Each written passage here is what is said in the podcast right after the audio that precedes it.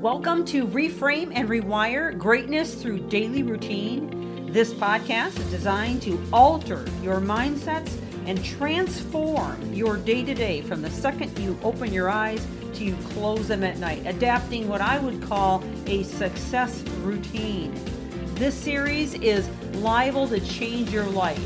And it's never the big things that you do, but the littlest things you do every day that make the biggest difference. And now, on to the podcast. Thank you for joining. Welcome back to the podcast. So glad to have you with us again as we begin a brand new series. Now, this series, I've chosen a title that I often use when I talk about resilience, but this, and this is related to that. But what we're really going to hone in on with this title, Velvet Covered Steel, is more about offense. First of all, we're going to talk about why we should choose not to be offended and what the benefits are of that. And then we're going to get into how, and I'm going to list specific ways in which you can avoid being offended. Now, I would encourage you to stay with me in the long haul because what you're going to find out is that when you choose to be offended, and it is a choice, whether you believe that or not, it is extremely unhealthy to you, to your future, to your welfare, to your mental health, to your physical health in every way. And we just came off of a series on the healing power of gratitude. So, uh, how about we just keep that train rolling and keep you healthy and well psychologically, mentally, physically, and in every way? And I chose this topic because offense seems to be just absolutely uh, in spades out there. I mean, we're we're seeing it everywhere in places it never was before. It's it's being flaunted in front of you day and night on social media, on news channels, uh, on discussions you're having, even with people that you maybe were close to at one time, and now there's an offense that has gotten in the way.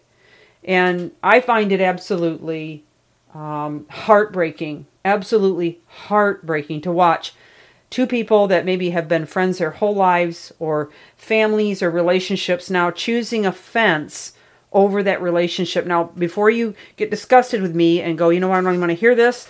Uh, I, I believe what I believe, and they don't, and so that's just too bad. If they don't want to, they don't want to, you know, listen to me, then then they have to deal with that. Well, okay, you can have that choice, sure.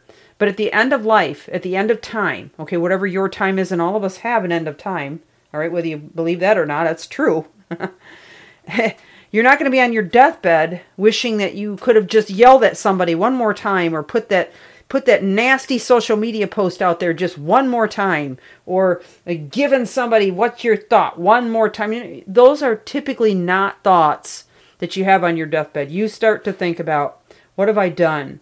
How can i create restitution? How can i make up for what i just lost? I spent years in, in a severed relationship and it was because i was too stubborn to listen to their side or to to be uh, um, at least understanding, even if I didn't totally understand, but at least be willing to agree to disagree.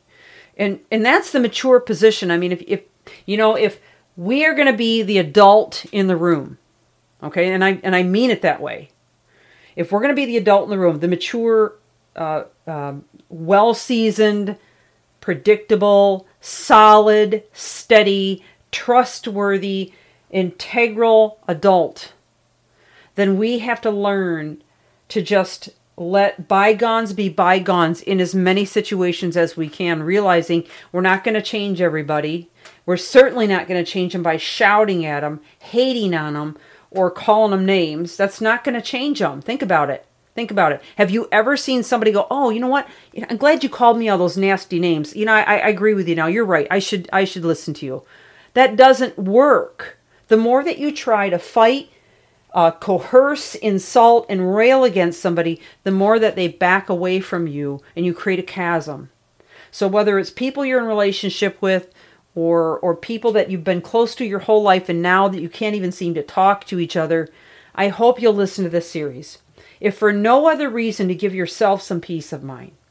Maybe you're not able to make amends with that person. But if you can take your best steps, if you can put your best foot forward, if you can be the adult in the room and choose not to take offense, to have that velvet covered steel and decide, I am not going to allow this to infect me. And that's really what it is it's an infection.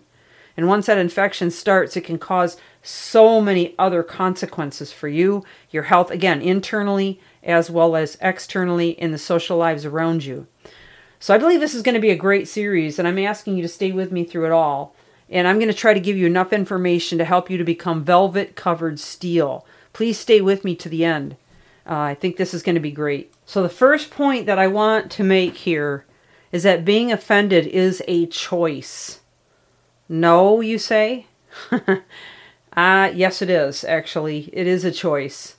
It's, it's a choice, and let me tell you why. Offense is defined as being resentful or annoyed, typically a result of a perceived insult.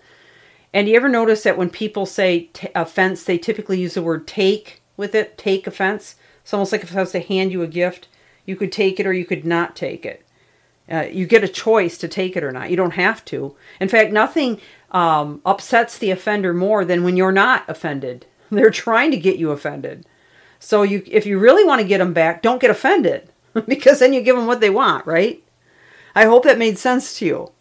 Now, the other side of this is that it could have been a perceived insult, which means maybe it wasn't intended to be an insult, uh, but you perceived it as one. Maybe the person is not really very good at expressing themselves and it came across as an insult when it really wasn't supposed to be. Maybe it was just a simple misunderstanding. So, offense is not necessarily the first stance to take. In fact, it should be the last stance to take. It, it's going to be the most destructive stance to take. Ultimately, you need to make the choice whether it was intended as an insult or not. And if it was, you need to choose whether you're going to take it or not. And that's where I want to end today because we're going to come back tomorrow and begin to talk about the benefits of choosing not to be offended and then starting starting to get into the hows and give you specific ways in which you can avoid being offended and be the winner every single time, inside and out. This is Michelle Steffes, Reframe and Rewire. Greatness through daily routine. Thank you for joining.